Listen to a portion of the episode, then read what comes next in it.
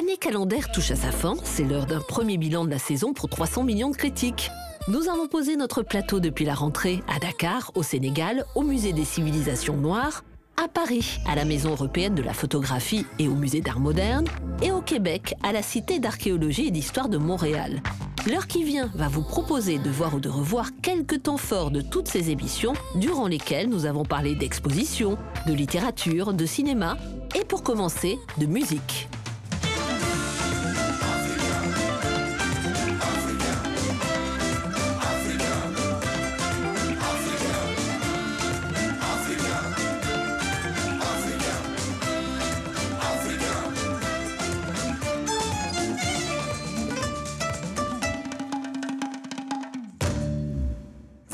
Plan musical, évidemment, et même sur le plan qui concerne l'essentiel de sa carrière, de Douce France, Michel à Je suis l'Africain, tout ça a un sens quand même profond.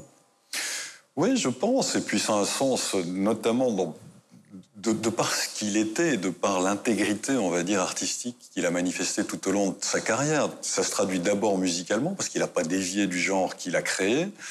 Ensuite, ça se traduit aussi euh, par l'énergie qu'il a, su mettre dans ses différents albums. Ça se traduit évidemment par, euh, par la personnalité qu'il avait. Il disait dans une interview, alors évidemment qu'avec le nom que j'ai, je ne peux pas être résumé simplement à un artiste. Il le disait dans une interview qui était parue dans le journal Le Temps. Je suis aussi un phénomène social, euh, parce que c'était à, cela qu'on qu pouvait évidemment l'associer. Donc son œuvre musicale, elle va forcément de pair avec la défense de ce qui a toujours été euh, son, discours, qui était celui d'un multiculturalisme, celui d'intégrité, celui de respect des autres, celui évidemment eh bien, de mettre euh, en avant, en tout cas de ne pas mettre de côté plutôt euh, l'Afrique et, les Africains, d'où le titre de son dernier album, d'où Carte de séjour, évidemment quand il a commencé avec son premier groupe, qui était aussi un une pancarte, enfin une, une volonté manifeste de, de, de parler d'une certaine France et d'une certaine ségrégation qui pouvait avoir lieu à ce moment-là, puis qui existe encore aujourd'hui. Donc voilà, son œuvre, elle est, c'est ça qui va de pair avec, euh, avec Rachid dont on a déjà parlé pour moi. Il y a une intégrité à la fois musicale dans le style qui a été le sien, duquel il n'a jamais dévié et qui est reconnu par les autres musiciens. Et puis il y a aussi une intégrité simplement dans le discours et dans la posture qu'il avait, qui était celle bien de la défense et de la valorisation euh, de mmh. l'autre avec un A majuscule.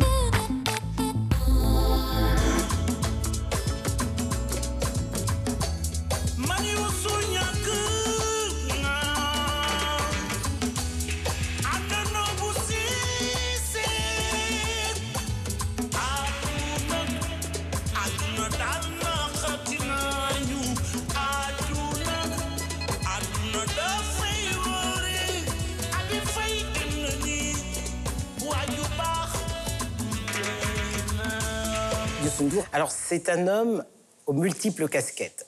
D'abord, c'est l'artiste hein, qui chante depuis l'âge de 19 ans avec son groupe Le Super Étoile de Dakar. C'est le roi du ballard, ce rythme qu'il a exporté aux quatre coins du monde.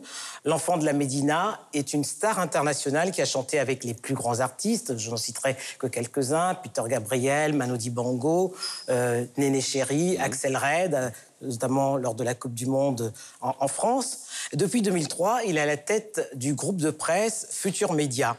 Et en 2013, il a été candidat à l'élection présidentielle sénégalaise. Malheureusement, sa candidature a été retoquée par la Cour constitutionnelle. Il deviendra ensuite, pendant un an, le Premier ministre de la Culture et du Tourisme dans le gouvernement du président Macky Sall. Et pour la petite histoire, Youssou a une grande histoire avec TV5 puisqu'il a signé en 1995 avec Ismaïlo la musique de l'habillage de TV5 L'histoire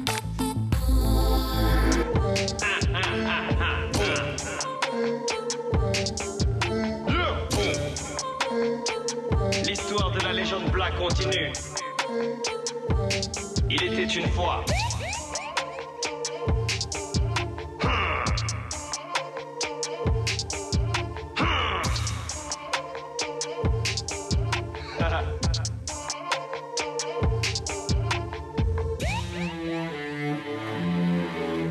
Qu'il s'agisse de Maître Gims ou de Soprano, il y a actuellement des gens qui sont en train de prendre les premières places, eh, évidemment, de tous les charts en France, de remplir les concerts, les zéniths et le reste massivement. Et c'est cette génération-là qui viennent du rap et qui ont été, et qui ont été, pardonnez-moi de cette expression, ou plutôt de cette transition mal, mal à propos, qui, qui ont été clairement sur, euh, sur le rap variété. Ça vient directement, directement des États-Unis, hein, parce qu'aux États-Unis, vous avez exactement euh, euh, le, le même phénomène. Ma chère Laura. Non, mais ce que vous parliez de variété, mais à l'époque, la variété, c'était assez transgénérationnel.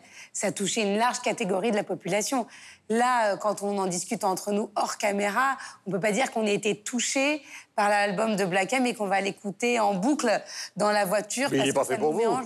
Et il est absolument pas fait pour moi, ni euh, il est fait pour euh, mon petit frère et pour mon fils de 10 ans, Mais il est qui adore. quelqu'un qui a mon âge et qui n'aime pas nécessairement le- le- les choses que j'aime. Donc euh, je pense qu'il est très Et, et à côté de ça, c'est un phénomène sur les réseaux sociaux. C'est-à-dire que Black M, c'est un média à lui tout seul. Il a un million de personnes qui le suivent sur Twitter. Et a presque beaucoup plus que cinq. moi, c'est ça que vous voulez dire. Là, beaucoup, beaucoup plus. Il s'est mis très souvent en maillot de bain, c'est pour ça. Euh, et à moitié nu sur les réseaux sociaux. Non, mais il a 5 millions de personnes qui le suivent sur Facebook. Donc, il fait son autopromo. Quand son album sort, il dit allez l'acheter, allez l'acheter en, euh, en- dans les magasins, allez l'acheter en ligne. Donc, il, il peut se faire so- sa propre autopromo. C'est son propre média. Il sait exactement tirer les ficelles. D'ailleurs, là, il a lancé un, un défi sur TikTok. Est-ce que vous savez ce que c'est que TikTok? Parce que je me suis dit. euh. Vous, oui, mais Guillaume. Ah Non. non, Ah sûrement pas. Euh, bon, TikTok, c'est un réseau social sur lequel vous faites du playback, vous dansez sur des morceaux euh, et vous pouvez faire des challenges. Et lui, il a sollicité tous les TikTokers, parce que c'est comme ça que ça s'appelle, pour faire un challenge. Et c'est euh, dans mon délire. Donc, il faut se déguiser, chanter sur une de ses ses chansons. Et celui qui aura la plus belle prestation pourra le rencontrer en personne. Donc, c'est très huilé. Au-delà de l'album, il y a tout Et un... il le dit, hein, dans tout, pour revoir l'émission, j'ai regardé les, les interviews où il parle de ce qu'il a fait. Et il parle avec euh, une certaine forme d'humour des gens qui font des concerts dans les salles vides. Euh, on sent que son obsession à lui, euh, cet enfant dont la famille vient justement du Niger, c'est de, ou de Guinée, je sais De plus. Guinée, De Guinée, ouais. Et, et c'est surtout de, de, sortir de ce monde-là, y compris en revendiquant la possibilité de gagner de l'argent, etc., etc. Il n'a aucun complexe. Mais souviens-toi de moi, de mes rires, de mes joies. Emporte-les là-haut si tu t'en vas, mon amour dessiné à l'encre sous ta peau protégera.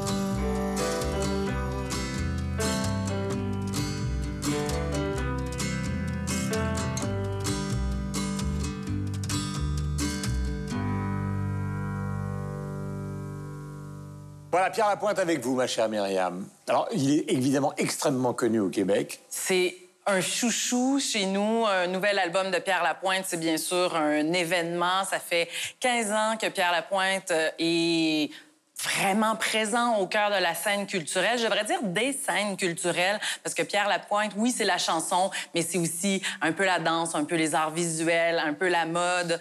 Euh, donc, il touche vraiment à tout. Ça, ça se décline dans à peu près toutes ses œuvres. Et puis, euh, ben, il y a des gens qui l'aiment parce que il, justement, essaie toujours de repousser les limites. Il, c'est un gars qui essaie de nouvelles choses. C'est a- un peu un Dolan de la musique, hein. Si on veut, dans le sens où il se, il se permet euh, de- d'essayer des choses, il se donne le droit à l'erreur. Euh, il avait fait un spectacle il y a quelques années, Mutantesse. On était sortis de ce spectacle-là en se demandant ce qui s'était passé. Mais c'est ça, Pierre Lapointe. On se permet d'essayer des choses. Et puis l'album précédent, euh, Ton corps est déjà froid, un album punk, garage, complètement éclaté, qui n'avait pas été annoncé du tout, qui est arrivé comme ça du jour au lendemain sur les plateformes. Donc, c'est ça, Pierre Lapointe. C'est aussi le genre de gars qui peut être coach à la voix. Euh, ça peut être le genre de gars qui, dans un spectacle, dit « Dites-moi que je suis beau et que je suis bon, sinon je vous crache au visage et je quitte la scène. C'est le genre de gars comme ça, Pierre Lapointe. Et là, qui a euh, grandi, euh, maturé et qui essaie quelque chose de nouveau, c'est-à-dire le minimalisme, avec son ami Albin de la Simone. De la place parce qu'on débarque au moins 6 puis mon drummer il tape. On arrive un peu vite, encore un peu scrap. Mais j'espère que t'es prêt parce mon drummer il tape. Donne-moi ta bouche, j'y plante mon hook dedans. Manivelle droite à gauche, quitte à ce que ça crasse des dents. Les statistiques montrent que la température monte pour tout le monde quand le choc tombe. Dépense-moi ça dream shot. Monsieur Côté, allez, tuez ce drum. Monsieur Côté, allez, tuez ce drum. Lui vient de la ville en face de Québec, que personne connaît, qui s'appelle Lévis. Euh, donc, il, il- il a, il vient d'un milieu. euh, ses parents sont euh, designers graphiques, euh, quelqu'un qui a vraiment enchaîné les petits boulots. il était machiniste pour monter des scènes dans des festivals, musicien de rue aussi. Il dit que ça l'a beaucoup formé parce qu'il était musicien de rue à Québec. Alors, il dit moi d'être capable de divertir une petite foule pour quelques quelques sous, j'ai fait ça beaucoup. Je sais comment euh, interagir avec les gens. Et donc, il est sorti un peu de nulle part, comme le disait Myriam. Et c'est super. Moi, je trouve ça vraiment intéressant parce qu'à la base, moi, je suis un très grand amateur de musique urbaine. Euh, tous, les, les- tous les collectifs desquels lui se réclame, je pense à Odd Future de la côte ouest, euh, Tyler the Creator, euh, Frank Ocean. Moi, je dis enfin la musique québécoise sonne comme ça. En Dieu merci, ça fait du bien, c'est de la fraîcheur.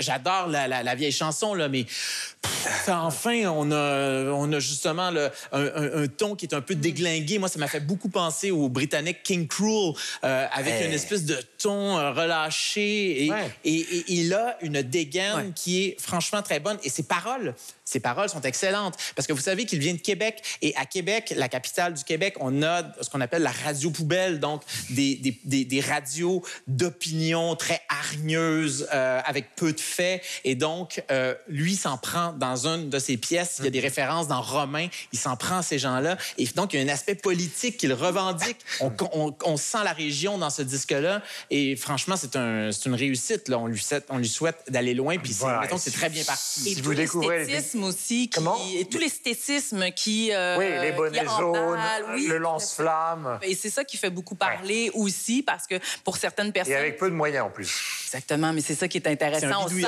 le... Ouais, exactement. En faisant, on sent le DIY là, derrière euh, le projet.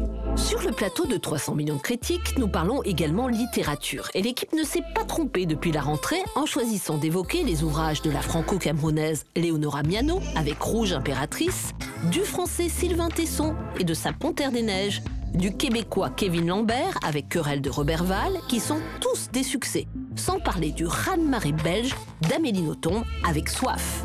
Voilà, le premier sujet 300 millions de critiques concerne la littérature et Amélie Nothomb, romancière belge bien connue, euh, qui vient de rater le Goncourt d'extrêmement peu, qui a été donc décerné lundi dernier. Le livre s'appelle Soif, c'est son 28e roman. Dans plusieurs déclarations, elle a expliqué que c'est le roman qu'elle essayait ou qu'elle espérait écrire depuis maintenant le début de sa carrière. Et c'est donc à vous, Sylvestre, que revient l'honneur de nous présenter à la fois euh, Amélie Nothomb et cette soif christique. Amélie Nothomb, trésor national, elle est baronne d'ailleurs en Belgique. Euh, 28e roman, euh, comme vous l'avez dit, elle a mis euh, euh, 27 ans, puisqu'elle sort un roman tous les ans euh, depuis euh, 27 ans, à accoucher de cet enfant littéraire, parce qu'elle appelle ses livres euh, ses enfants. Et c'est un livre très particulier, assez court, assez ramassé. Euh, oui, euh, mais là, on se dit que si c'est l'œuvre de sa vie, elle a dû s'y reprendre à plusieurs fois. Ça a dû être euh, comme un bonsaï. Elle avait un bosquet, elle en a fait un bonsaï.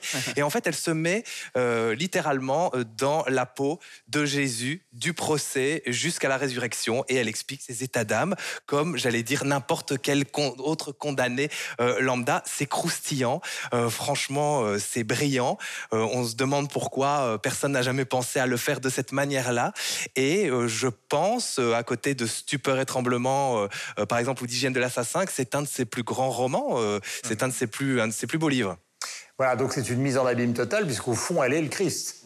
Oui, et elle est dans exactement. cette situation qui est assez paradoxale depuis le début, c'est qu'au fond, elle est au bord de la crucifixion, elle est au moment où elle va subir ce procès, et elle est à la fois du côté de son père, ce pur esprit, et en même temps, elle redoute, enfin, euh, elle, elle ou lui, Oui. redoute la crucifixion, la douleur. euh, Qu'elle passe en revue ses amis, par exemple. Alors, petite, petite phrase, euh, elle dit euh, il n'avait rien chez lui, euh, il y avait quelque chose chez lui qui clochait. J'imagine que chacun a un ami de cette espèce, un ami dont les autres ne comprennent pas qu'il soit notre ami. À votre avis, elle parle de Judas? Et donc tout, tout est du même tonneau, effectivement. Elle parle euh, des apôtres, elle parle euh, des noces de C'est Cana. très documenté, l'air de rien. Oui. C'est parfois un peu, ça peut parfois un peu coincer parce qu'il faut s'y connaître un tout petit peu euh, en religion. Il faut avoir fait un peu son catéchisme pour comprendre. Moi, j'ai dû aller rechercher un certain nombre de références. Euh, le figuier, par exemple, elle dit j'ai transformé euh, euh, bon une erreur de ma part en parabole. Je me souvenais même plus de la parabole en question. Donc, il faut quand même avoir un minimum de connaissances pour pouvoir comprendre. Je ne voulais pas euh, travailler sur un cadre que j'avais déjà exploré. Il m'est venu l'idée de situer euh, l'action de Rouge impératrice dans un futur qui correspond à, aux aspirations d'une grande partie de la jeunesse euh, africaine actuelle qui rêve de panafricanisme, d'une fédération africaine puissante euh, euh, qui puisse se faire entendre dans le monde, se faire entendre et respecter, qui soit euh, complètement autonome. Et donc, j'ai décidé de mettre ça en place. Denis, ce qui est passionnant, c'est que c'est un roman à front renversé.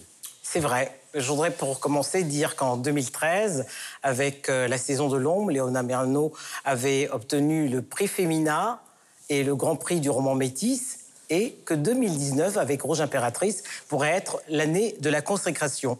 Ce roman futuriste rappelle le film Black Panther, ça qu'on a tous vu et dont on a parlé. L'auteur nous invite à découvrir une Afrique futuriste au sein de laquelle les descendants des anciens colonisateurs sont devenus pauvres et forment une communauté d'immigrés qu'on appelle les sinistrés. Il est fou assis. Et les Foulassi, qui vient d'une des 300 langues parlées au Cameroun, qui veut dire les Français. Euh, le chef euh, Ilunga euh, est à la tête de l'État, le Katiopa. Il est amoureux de Boya, une femme qui est proche de ses sinistrés, et donc il prête une oreille attentive au sort de ses sinistrés. Rouge impératrice est également le récit d'un État unifié, où cohabitent de manière harmonieuse Mhm. tradition et nouvelles technologies. Le Katiopa est dirigé par un chef d'État sage, soucieux des principes écologiques et, et de l'environnement. Et cette évocation du, panafri- du panafricanisme, cher au, au- au premier dirigeant de ce continent, fait de Rouge impératrice, à mon sens, un roman politique engagé, dans lequel l'Afrique est un continent aujourd'hui qui est convoité et qui pourrait, une fois, accueillir toute la misère de l'Occident. Ce qui m'a intéressé, moi, dans l'affût, c'est euh, que c'était une, une expérience qui me permettait de renouer, de renouer avec euh, quelque chose qui a été très oublié euh, dans, dans, dans ma vie, d'ailleurs, d'urbain, d'urbain de- européen, et qui est le, le, bah, le- le rapport à une certaine rusticité, à, à la vision, euh, au sens. C'est une expérience de la sensualité et de la sensibilité totale. C'est une expérience assez artistique, en fait, l'affût animalier, puisqu'on décide de se consacrer uniquement à l'observation du monde par le par l'équipement sensoriel que nous possédons tous, nous avons cinq sens, eh bien nous leur donnons tout. Est-ce que vous avez aimé, vous, dans votre montagne suisse Ah ouais, moi j'ai évidemment adoré ce bouquin et puis, puis fondamentalement même les- le, le- parti pris euh, qu'a Sylvain Tesson par rapport à la vie et j'aime bien, j'aime beaucoup ce que disait euh, Sylvestre tout à l'heure. C'est pas c'est pas passéiste effectivement, c'est plutôt un livre qui nous amène à aller regarder les choses à côté, pas à regarder dans le rétroviseur. Et c'est possible d'aller le faire. Et puis c'est un livre qui, qui s'inscrit, en tout cas pour moi l'Helvète que je suis et qui effectivement suis souvent à la montagne et qui comprend bien ce rythme, cette contemplation, cette lenteur. euh, ça, ça, me- ça me cause vraiment très bien. J'aime beaucoup être en ville, mais je pourrais pas me passer de la montagne alors que je pourrais plus facilement passer de la ville. Avant son accident, c'est un alpiniste chevronné. hein. Absolument, oui, oui. hein. Il, est- il était, ouais. Et puis il continue aujourd'hui d'avoir des activités physiques malgré l'accident qu'il a eu. Mais ce que je voulais dire, c'est, c'est- en plus, c'est un livre pour l'Helvète que je suis qui s'inscrit complètement dans une tradition de l'écrivain voyageur qu'on connaît fort bien en Suisse, j'ai envie de dire. Euh, voilà, de Sandrard. D'ailleurs, on est dans une salle, c'est rigolo parce que j'avais pas pensé à ça, mais il y a un Delaunay magnifique derrière moi. Sandrard, Blaise Sandrard, donc, avait vu sa prose du transsibérien illustrée par Madame Delaunay, Sonia Delaunay en l'occurrence, avec euh, des, des dessins, des peintures qui ressemblent euh, beaucoup à ce qu'il y a derrière moi. Donc Sandrard était l'archétype de l'écrivain voyageur euh, pour la Suisse au départ. Après, on a eu un écrivain voyageur absolument extraordinaire qui, était Nicolas Bouvier, bien sûr. Ça continue aujourd'hui avec des gens comme Blaise Hoffmann ou Haute-Seine, par exemple. Donc, voilà, c'est pas pas une littérature en tout cas en Suisse qui nous est complètement étrangère. Euh, en, en plus, des gens comme ou pour euh, ou Bouvier en l'occurrence étaient capables de faire un travail un peu similaire que que Tesson, c'est-à-dire le voyage est un moyen, pas un but en soi. Ça nous amène à une réflexion sur la vie, sur ce qu'on a autour de nous, sur le temps qu'il faut prendre. Bien sûr que ça nous décrit les paysages, mais ça va bien au-delà, au- au-delà de ça, et c'est ce que fait Tesson.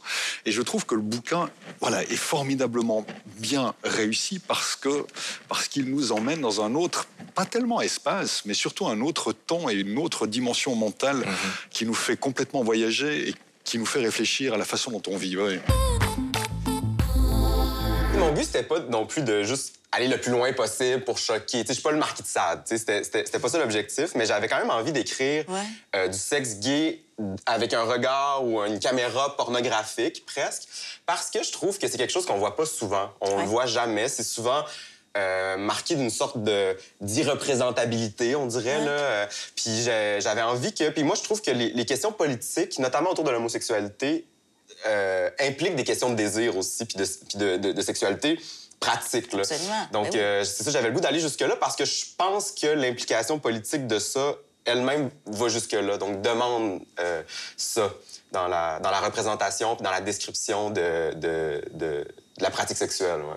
Mon cher Mathieu, commençons par parler de ce jeune homme. Euh, on pourrait croire que c'est un type qui vient euh, d'une sorte de Bronx local et qui avait envie d'en découdre avec la vie. Pas du tout. C'est un, un garçon sophistiqué. euh, Oui.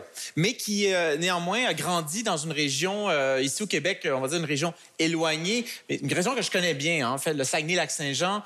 Son premier roman, Tu aimeras ce que tu as tué, se passait à Chicoutimi. Moi, j'ai habité euh, Chicoutimi. Son nouveau euh, querelle de Robertval, donc, se passe à Robertval, c'est pas loin de, Chicoutimi. Et donc, c'est quelqu'un qui vraiment a voulu en découdre avec, euh, pas sa région natale, parce qu'il est né à Montréal, mais il a grandi là-bas, mais euh, véritablement en découdre avec ce, ce- ce- ce monde où l'homophobie est très présente, euh, ce monde où justement il n'a pas pu euh, donc euh, euh, goûter euh, à la reconnaissance, à avoir été euh, reconnu dans, dans son naissance donc euh, euh, donc d'orientation sexuelle. Et donc euh, c'est quelqu'un qui a une voix très très forte, c'est quelqu'un donc qui connaît ses classiques manifestement, mais ce livre-là est d'une violence. Moi, je pense que nos, nos amis francophones qui ont lu, par exemple, euh, pour en finir avec euh, Eddie Bellegueule, euh, vont reconnaître, de Édouard Louis, vont reconnaître ce, règlement de compte avec l'endroit où, il a, où il a grandi. Donc, qu'est-ce que ça raconte Il y a un de peu de dépente aussi. Baise-moi avec des pentes. Ouais. euh, Mais continuez. Oui, donc, euh, Querelle de Robertval, euh, évidemment, il fait, il fait référence au personnage de Querelle qui avait été euh, créé par euh, Jean Genet. Et donc, il le transpose dans une réalité de conflit social, dans une région, justement, où l'industrie de première est très présente. Donc, c'est euh, l'industrie de, de la coupe de bois, la transformation du bois en pulpe. Euh, et il, donc, il a amené ce personnage qui est extrêmement énigmatique, faut le dire, parce qu'on est au- autant dans quelque chose de très réaliste que dans euh, une espèce de roman halluciné. Comme Lynch, Euh, David Lynch. Ouais, ouais, ouais. Ouais. Et, et en fait, Querelle, ce personnage-là, qui est une espèce de quelqu'un qui est un peu déraciné, qui arrive et qui va vraiment foutre le bordel là, dans cette, cette petite communauté-là, fait beaucoup penser à un personnage euh, important de la littérature québécoise, le survenant. Euh, donc, euh, Germaine Guèvremont, donc euh, personnage qui est né après la, du- à la fin de la Seconde Guerre mondiale, qui est cette espèce de de de de- de- D'esprit de- libre. d'esprit libre qui débarque dans un village et là il, est confronté en fait à- à- au conservatisme, euh, au fait que ce sont des, des- des sociétés tricotées serrées. Et donc c'est un peu ce personnage du survenant là que euh, Kevin Lambert a placé donc dans un contexte de querelle, euh, c'est le cas de le dire, donc de conflit social dans un petit village. Et donc euh, on découvre un- véritablement une situation. Euh, mais on découvre aussi surtout une voix. Le cinéma est également un des sujets qui intéresse l'équipe de 300 millions de critiques. Et en cette fin d'année, les films québécois et français ont donné lieu à quelques débats enflammés. Ce fut le cas pour Les Misérables de Lajli, pour J'accuse de Roman Polanski, pour Mathias et Maxime de Xavier Dolan et pour le très remarqué Antigone de Sophie Desraspes. On est parti au Canada, mais juste avec ma grand-mère, mes deux frères, puis ma sœur. Puis cette année nous a mis paix et prospérité. Baba, maman, protégez-nous. Et Et gardez-nous unis.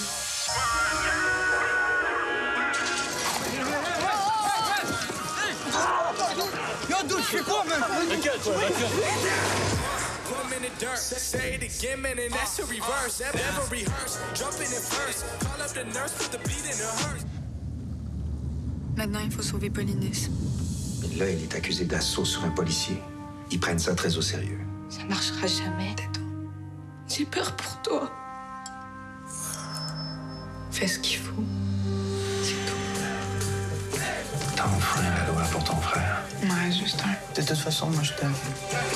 Est-ce que vous êtes bien consciente des charges portées contre vous et des conséquences qu'elles auront sur la peine qui pourrait vous être donnée? Oui, je suis solidaire de ma famille. C'est en partant quelque chose de pas mal plus gros que tu penses, ma petite fille. L'enfermer de même, voyons donc, il s'est fait tirer par la police. Il a jamais rien fait, elle est malade de corps. J'ai fait la loi, mais je recommencerai demain. Mon cœur me dit d'aider mon frère. On fera pas ton procès. On va faire entendre ta cause.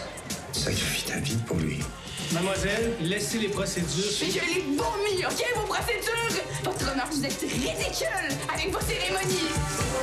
Tu veux nous oublier en échange d'une petite vie qu'on te fait miroiter? Tu veux te pencher pour ramasser le bonheur qu'on te jette? Comment tu fais?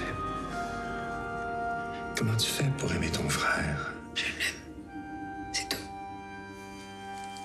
Voilà, donc le film s'appelle Antigone, c'est le cinquième long métrage de cette cinéaste, vous venez de voir. Donc un extrait, elle s'appelle Sophie de Race. Pourquoi c'est réussi, Claudia? C'est réussi parce qu'elle a euh, réussi à remettre au goût du jour les tragédies. Une tragédie qui est très actuelle. En même temps, on retrouve tous les éléments qu'on retrouve dans Antigone de Sophocle ou de Jean Anouilh. Avec Euh, quelques adaptations, avec quelques- ouais. C'est ça. Donc, mais avec des adaptations, avec son regard à elle, euh, et c'est pas jamais appuyé. On ne sent pas qu'elle appuie justement sur la note "Je suis en train d'adapter Antigone". Et c'est un regard aussi sur la jeunesse qui est actuelle aussi. Euh, elle ne fait pas la morale non plus. Elle n'a pas un ton moralisateur. Elle encense la jeunesse à sa manière, sans jamais non plus euh, la, la mettre euh, trop à lui donner Est-ce que trop je vous le demandais à tous les deux, pour, pour quelle raison a-t-elle eu besoin justement d'aller chercher Antigone à New Sophocle pour justement euh, dire ce qu'elle avait à Ouais, dire je pense que ce qui, je, je pense qu'elle a toujours été fascinée par ce texte-là. Je lisais des articles dans lesquels il était question de sa fascination, de son amour pour euh, pour Antigone, de Sophocle. Les liens aussi qui sont très marqués entre euh, entre cette tragédie et l'époque à l'époque actuelle aussi, le regard qu'on qu'on a sur euh, sur l'immigration, sur ces sur ces gens qui, qui qui nous arrivent avec leurs différences, avec leur culture aussi. Je pense que ce film-là devrait, parce que je l'ai beaucoup, beaucoup aimé, je pense que c'est un film qui devrait être obligatoire dans les écoles, qui devrait être vu absolument. J'en appelle à votre esprit d'équipe. La cohésion. Sans cohésion, pas d'équipe. Et sans équipe, on est seul. T'as pas choisi la bonne équipe, mon pote. Hein. Contrôle de police. Vous faites quoi là? On attend le bus. Vous attendez le bus là? Ça sent le shit ça. Eh, c'est bon, c'est Je vous filme, vous avez pas le droit de faire ça. Arrête de filmer. Non. T'es contente là? Ici, c'est notre vie. Toi, tu débarques, nous, ça fait 10 ans qu'on est là. On est les seuls à se faire respecter. Eh les gars, les gars, soleil, soleil De quel respect tu me parles Les gens d'ici, ils ont peur de vous, c'est tout. C'est quoi l'histoire? Quand t'as volé un lion? Ouais. Mets la pression sur les petits, faut qu'on retrouve le lion. Arrête-toi là Bouge pas, arrête-toi Vous n'éviterez pas la colère et les cris. C'est qu'il y a un drone qui nous a filmés. Qu'est-ce que tu me parles de gérer un drone Là, il y a un gamin inconscient, là Je sais qu'on peut faire tomber la BAC avec cette vidéo sur vous. C'est quoi votre problème à vous C'est quoi votre putain de problème? C'est moi la loi Donc t'es en train de m'expliquer quoi, là? C'est un accident? Les petits nous lâchent pas depuis tout à l'heure. C'est pas de votre faute. Comme d'hab, quoi. Et s'ils avaient raison d'exprimer leur colère, seul moyen de se faire entendre aujourd'hui. Tu vas trop loin là T'auras jamais l'esprit bac, toi. Parce que je joue pas au cowboy Ce que t'as pas compris, c'est que justement, on joue pas, nous. Laura, d'abord, qu'est-ce que disent euh, votre charmante tablette et après nous partirons en Suisse? Euh, les, les réseaux sociaux sont dithyrambiques. Le mot qui revient, c'est une claque, un hypercute. On ne peut pas sortir indemne de ce film et reprendre le cours de sa vie normale. C'est pas possible. On est forcément amené à réfléchir. Et comme vous le disiez, ce qui nous met mal à l'aise, c'est qu'on ne sait pas pour qui prendre parti. On aime à la fois euh, le, le- celui qui s'est pris euh, le flashball dans l'œil, que le- le- les trois policiers, on les comprend tous. Et c'est ce qui fait que ça se ressent sur les réseaux sociaux, ce qui est aussi rare parce que pour le coup, le sujet est assez clivant et euh, il engendre beaucoup de discussions. Le, seul bémol que je mettrais, parce que je suis euh, très observatrice depuis euh, la sortie du film, c'est que comme Lajli, le réalisateur, s'est exprimé, on imagine ce que c'est que de réaliser un film comme ça. Donc une colère face à l'immobilisme. Il il s'est égaré dans des propos et maintenant c'est ce qui ressort un peu des réseaux sociaux parce qu'il a critiqué Éric Zemmour euh, sur un blog de cinéma qui a publié l'article qu'il a retiré. Donc maintenant, moi j'ai fait un post tellement j'ai aimé ce film en disant il faut que tout le monde aille le voir. On peut pas en sortir indemne et ça concerne le président de la. République a demandé, enfin, il y a eu une projection, il a demandé aux ministres de aux différents ministres de D'œuvrer en ce sens. d'œuvrer en ce sens et, et Lajli donc euh, lui a expliqué que le seul qui depuis 20 ans a fait quelque chose c'était Jean-Louis Borloo parce qu'il est rentré dans le débat public lui justement pas pour les banlieues Et c'est vrai que là, ça fait vraiment office de débat. Et quand j'ai posté cette photo, certains m'ont dit Mais vous vous rendez compte des propos que tient le réalisateur? Donc là, on a encore à vouloir dissocier euh, l'œuvre de, de propos euh, qui ont été tenus sûrement à un moment. euh, je- J'y étais pas, donc je vais pas le défendre, mais on peut comprendre qu'à un moment, on- dans une interview, on peut euh, lâcher certaines choses. Et là, c'est vraiment le problème de ces réseaux qui vont aller euh, extrapoler des choses qui n'ont pas à l'être. Mais en tout cas, c'est un film magnifique. Courez-y. Est-ce que vous êtes déjà embrassé avant? Eh boy, jamais fait de la vaisselle, là, que? Parce que c'est ça, la scène que vous allez jouer dans le court-métrage d'Erika. Le gars qui se french. Cette semaine. Puis c'était comment avec les gars? Normal. Avant longtemps, j'ai l'intention de te donner un peu plus d'importance ici. Je pense que ça va me faire du bien, l'Australie. Qu'est-ce qu'on va faire là-bas? Je sais pas. euh, changer d'air. Ça me suis dû. Puis ta mère, mettons. C'est des nouvelles de ton frère? C'est ma tante Ginette qui fait s'occuper d'elle. Là, c'est le temps de prendre soin de toi, mon gars. On dirait que je suis un peu dans ma tête ces temps-ci. Vois des choses que je voyais pas avant. Je pense à des choses auxquelles je pensais pas avant. Maxime, tu t'en vas, tu pars. Matin, on préparait un petit quelque chose. Max, ça va être étrange de te perdre, mais en même temps, euh, on va te retrouver différemment. Fait qu'à Max, Allez, à Max! À Max. Hein?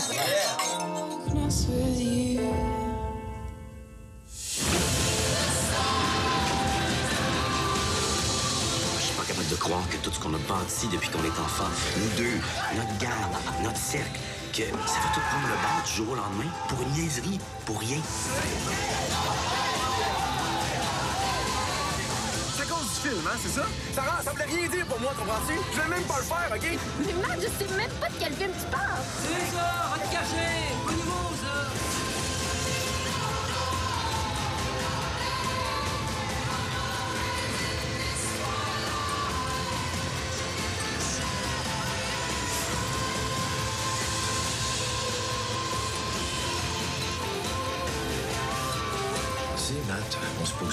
hein? C'est ça la beauté de la jeunesse.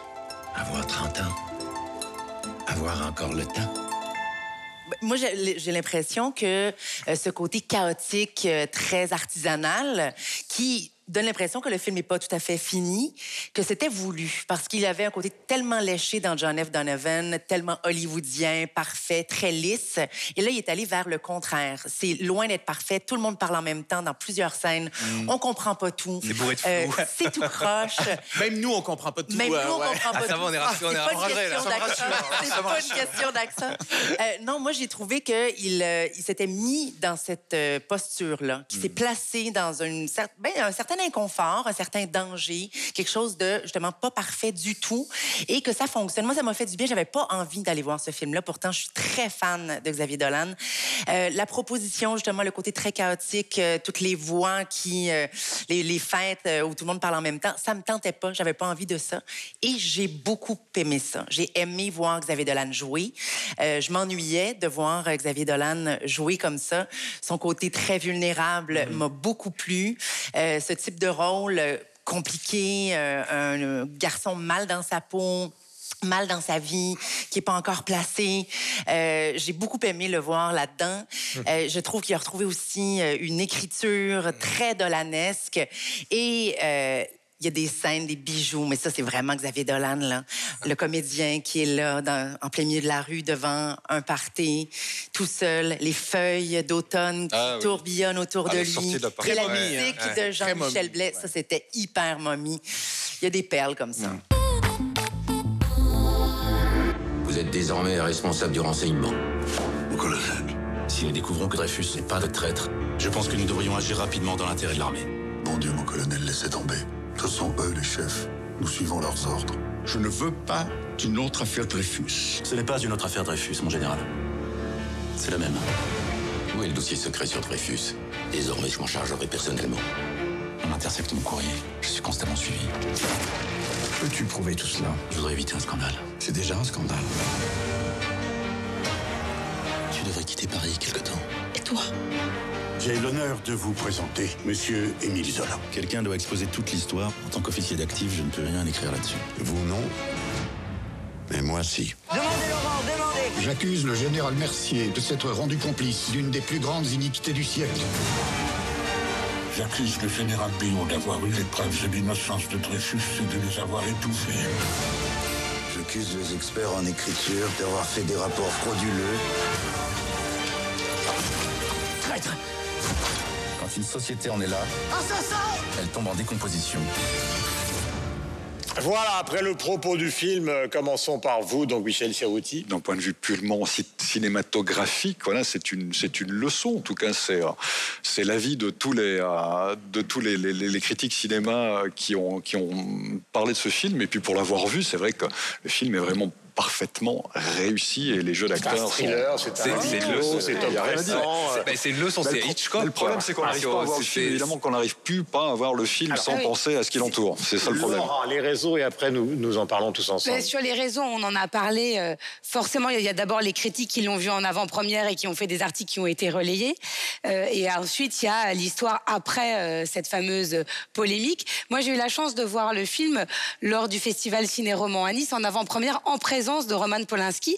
Toute la salle s'est levée, a applaudi, ça ne cessait d'applaudir tellement les gens étaient scotchés. J'entendais même euh, euh, des, personnes, pas des cinéastes, hein, des, gens euh, de la rue dire il faut que ce film aille dans les écoles, que tout le monde le voit, puisque forcément il fait écho à notre société d'aujourd'hui. Il est ultra actuel.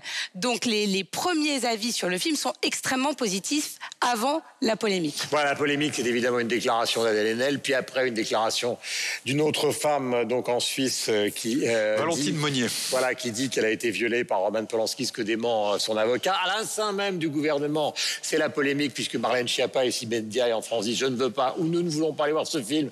Le Premier ministre Édouard Philippe dit moi je vais y aller avec mes enfants. Donc euh, c'est devenu un sujet dans le sujet, mon cher. Mais euh, moi, ce que je, euh, je suis pas tout à fait d'accord avec euh, Laura je, je- en disant que ce film est ultra moderne, ultra contemporain. Je, quels sont les, et je pense que le propos, il est aussi là. C'est, comment on le voit. C'est quoi? C'est la persécution d'un juif? C'est la persécution de.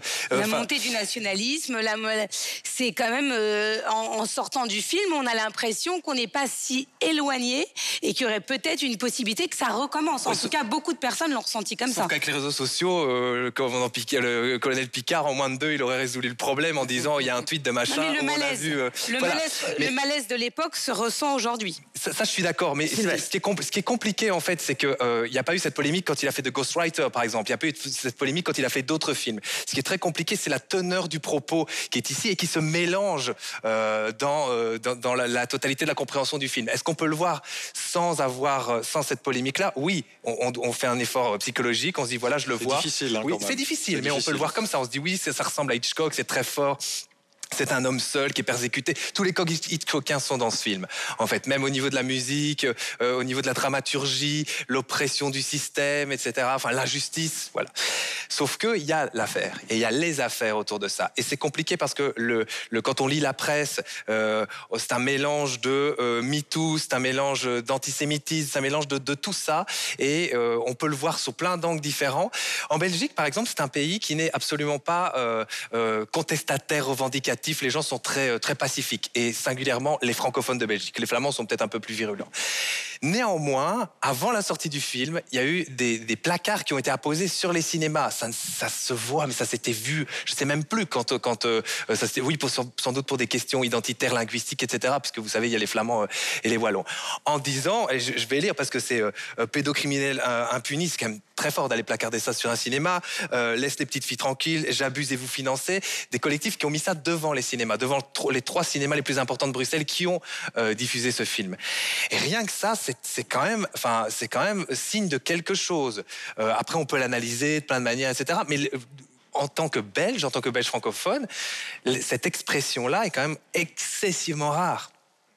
Et on se dit, waouh. À côté de ça, les gens, mais les salles ne désemplissent pas. Les salles ne désemplissent pas en Belgique. Et les gens la présomption d'innocence qu'on oublie un petit peu aussi. Non, non, hein. non, je l'oublie pas. Donc je dis simplement ce sont les faits. Je dis voilà, ce que j'ai dit, ce sont des gens qui ont été placardés ça dans les cinémas. Il n'y a aucun avis par rapport à ça, mais, ça, mais, mais c'est une réalité. Et nous allons terminer la revue de ces meilleurs moments de 300 millions de critiques depuis la rentrée avec les expos. Celle d'Ousmane Sow dans la maison qui porte son nom à Dakar au Sénégal, celle du Marocain Hassan Ajaj que la maison de la photographie à Paris proposait jusqu'à fin novembre et pour commencer, l'équipe nous a donné un classement des expos records de 2019 dans nos différents pays. Voilà, est-ce qu'on peut savoir, mon cher Sylvestre, ce qui a le plus marché euh, chez vous? Alors, je vous ai fait un petit, un petit classement euh, euh, non exhaustif. Je parlerai tout d'abord de l'exposition qui s'appelle Masque, une exposition à la Cité Miroir, c'est à Liège. Et pourquoi je vous en parle euh, tout d'abord? Parce que c'est une exposition avec 80 pièces qui venaient du musée du Quai Branly, mmh. musée qui avait été conçu, voulu par, par Jacques Chirac. Donc une exposition dans cette ancienne piscine qui a été réhabilitée en musée à Liège. Expo Audrey Hepburn aussi, puisqu'on a fêté les 90 ans, les 90 ans de la naissance à Bruxelles d'Audrey Hepburn et son fils a décidé de monter une grande exposition. Pardon? Je disais quelle merveille cette femme. Et et quelle merveilleuse exposition tout en discrétion. Intimate Audrey, c'était le titre de cette exposition, avec uniquement des objets qui lui, euh, qui, lui étaient chers et qui appartiennent encore aujourd'hui à son fils. Donc il n'a pas vendu, il n'a pas dispersé les biens de, de sa maman. Et puis enfin, Wim Delvoye, avec un W, et sa fameuse cloaca euh, au euh, Musée Royaux des Beaux-Arts. C'était une rétrospective, une des euh, grandes rétrospectives. Et donc là, beaucoup de monde. Et là, beaucoup de monde, puisque cette rétrospective, elle a été pensée par Wim Delvoye lui-même en collaboration avec le musée, avec des pièces uniques, des pièces récentes, mais aussi des pièces un peu iconiques de sa collection. Myriam, qu'est-ce qui a le plus marché ces derniers temps à Montréal? C'est l'exposition euh, au Musée des Beaux-Arts de Montréal sur Thierry Mugler, en fait, une rétrospective de nombreuses de ses œuvres. Euh, et ça avait un peu dérangé lorsqu'on avait annoncé que euh, Thierry Mugler allait être un présent. Deuxièmement, qu'on allait lui accorder la grande exposition estivale au Musée des Beaux-Arts. Et troisièmement, lors du vernissage, mmh. Kim Kardashian une foule de paparazzi et d'influenceurs. Thierry Mugler étant couturier. Pardon? Thierry Mugler étant couturier. Oui, tout à fait. Merci. Euh, de le préciser. Donc, euh, donc voilà, certaines personnes trouvent que bon, la mode, ça n'a pas sa place dans un musée? Kim Kardashian aurait-elle sa place aussi dans un musée? La horde de exactement, la horde de paparazzi qui l'accompagnait, ça a dérangé beaucoup de gens. Mais chose certaine, c'est que ça a fonctionné parce qu'il y a près de 300 000 personnes qui ont assisté à cette expo. Et à Québec, c'est euh, l'exposition Miro Majorque. Donc toute la, la période espagnole de Miro et là les fils euh, tout au cours de l'été. Ça a été vraiment un autre, euh, un autre grand moment. En Suisse? En Suisse, bah, écoutez, c'est des grands classiques, tant dans les lieux euh, qui accueillent les expositions que les thèmes d'exposition. Je crois que cette année, on a des chiffres qui sont officieux pour l'instant, mais l'exposition qui a le mieux marché de toute l'année, c'est l'exposition qui était à Orsay c'est-à-dire Picasso, les périodes rosé bleu, qui était exposée chez Bayeler à ce début d'année, une expo qui a été prolongée, qui a fait 335 000 entrées pour une ville comme Bâle. Il faut savoir qu'à Paris, il y a eu 670 000 euh, visiteurs, donc c'est voilà, alors qu'il y, y a largement moins de, de la population. C'était une exposition extraordinaire. hein. Voilà, il y avait beaucoup de prêteurs. C'était c'était une très belle expo dont on a d'ailleurs parlé dans cette émission. Euh, C'était une magnifique expo qui a extrêmement bien marché. Une autre expo qui fonctionne très bien, c'est encore une fois dans un lieu qui est connu internationalement, dans une ville, euh, on en a parlé dans cette émission, c'est la Fondation Janada à Martinique, une ville de 15 000 habitants et puis qui fait euh, des centaines de milliers d'entrées chaque année. Là, il n'y a pas les chiffres encore euh, définitifs puisque l'expo euh, sur Rodin et Giacometti, les deux étant exposés en, parallèle, eh bien, n'est encore pas terminée. Mais en gros, euh, ça fait 300 000 entrées par année à la Fondation Janada. On peut estimer qu'on sera autour de... C'est pas l'expo dure pas toute l'année, mais il y aura certainement 150 000 entrées pour, pour une expo comme celle-là, au moins. Voilà, à Paris actuellement, donc vous avez un succès phénoménal, mais c'est en cours, donc on n'a pas les chiffres de fin. C'est l'exposition consacrée à Francis Bacon et à la littérature. Et puis après, après alors l'autre chose qui évidemment est en train d'exploser dans des proportions inouïes à cause de la mort de Jacques Chirac, c'est le Quai Branly, qui voit ça. Il y a des, dire, des hordes de gens. super Autant rien à voir avec Jacques qui- Chirac. Qui arrivent au Quai Branly. Alors, passons maintenant Le Quai. Branly euh, a encore quelques efforts à faire sur, euh, sur la toile. C'est pas le musée euh, le plus abouti. Euh, effectivement, l'art et le numérique font très bon ménage, notamment grâce au Google Art Project qui met en avant des musées et qui aide à, à rendre l'art accessible. Et il faut distinguer deux choses. On a parlé des expositions qui ont un franc succès en réel. Sur, sur la toile, c'est différent. Alors, l'exposition Basquiat à la Fondation Vuitton avait très très bien fonctionné aussi en ligne parce qu'on avait mis des moyens, mais c'est plus compliqué de mettre beaucoup de moyens financiers pour développer une exposition temporaire plutôt que des moyens financiers pour développer euh, justement euh, les, les expositions euh, permanentes de certains musées. Et évidemment, dans les cinq musées les plus visités en ligne, il y a le musée du Louvre euh, qui arrive euh, en tête. Celui qui est le plus étoffé, c'est le Rijksmuseum à Amsterdam. Il y a 200 000 œuvres qui sont accessibles et ils ont fait un, un système inouï. Vous pouvez visiter comme si vous y étiez en 360 degrés euh, le musée. Il y a le British Museum et il y a également euh, le musée euh, du Prado. Mais tous ces musées ont effectivement beaucoup d'argent euh, à investir dans, dans le développement numérique, ce qui n'est pas le cas des petits musées.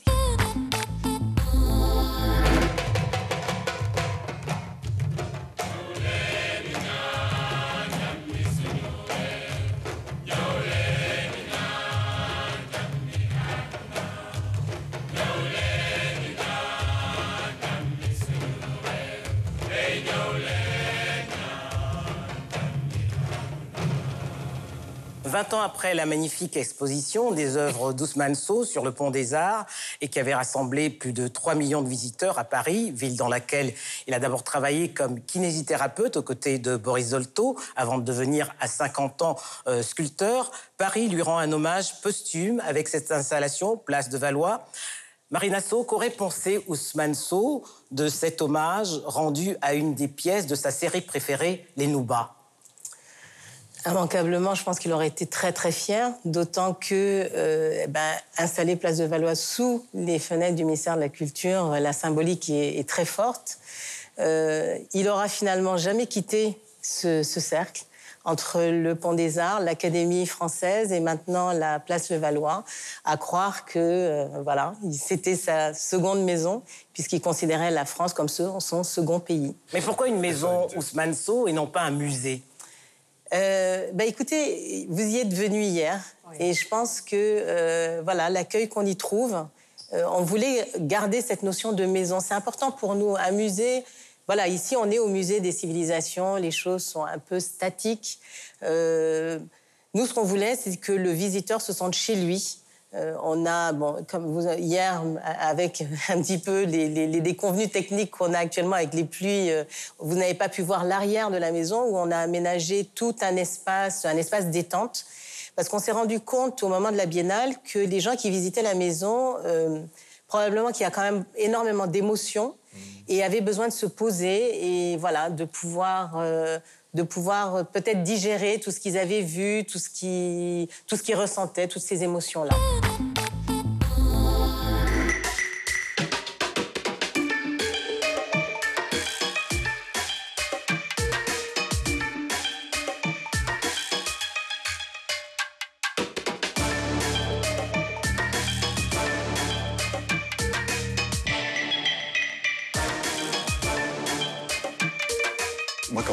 Photos qui sont là, il y a, on parlait de, de Sédou Keita, Malik Sidibé, les, les grands photographes maliens. Et puis, il y a, moi, il y a- il y a une chose qui, me- qui me frappe, c'est les, les peintures de, Jean-Pierre Mical, JP Mical, le peintre euh, congolais, où, où on a des, des- des portraits comme ça, alors qu'ils sont peints, par contre, mais qui sont extrêmement colorés et qui sont, qui sont presque baroques. Et c'est vrai qu'il y, a- il y a ce mélange entre le portrait très classique, voilà, malien, et puis, et puis cette effervescence, cette exubérance, souvent dans la peinture euh, congolaise. C'est ouais, des jolis univers, ouais. Mais il y a beaucoup de choses, par exemple, dont on pourrait parler pendant des heures, mais nous allons rester là. Par exemple, vous avez celui qui a fait les portraits d'Obama, euh, euh, Kenny Wiley, par exemple. On voit justement des personnages, là, il d'Obama et de son épouse. Alors, ils sont deux, j'ai oublié le nom du deuxième, mais ils sont très centrés, avec un fond qui est extrêmement coloré. Euh, on sait que Warhol a commencé par dessiner des chaussures. Euh, il était... euh, tout à l'heure, j'évoquais donc la carrière de Francis Bacon en montrant une petite photo qui est le peintre euh, peut-être absolu de la deuxième partie du XXe siècle, mais en même temps, au départ, il était décorateur, il n'a jamais pris une leçon de peinture, c'est un autodidacte total.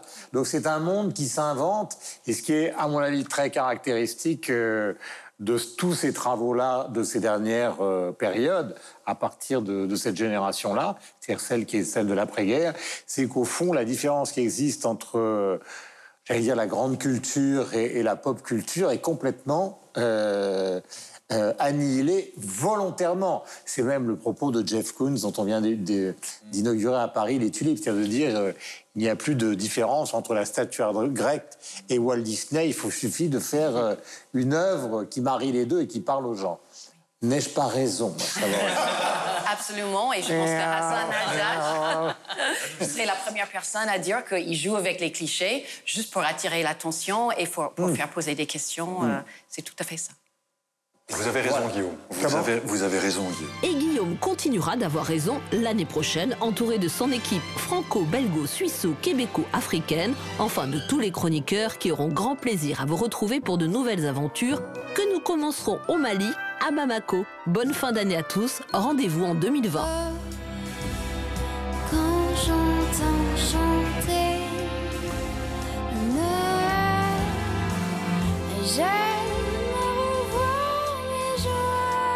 joies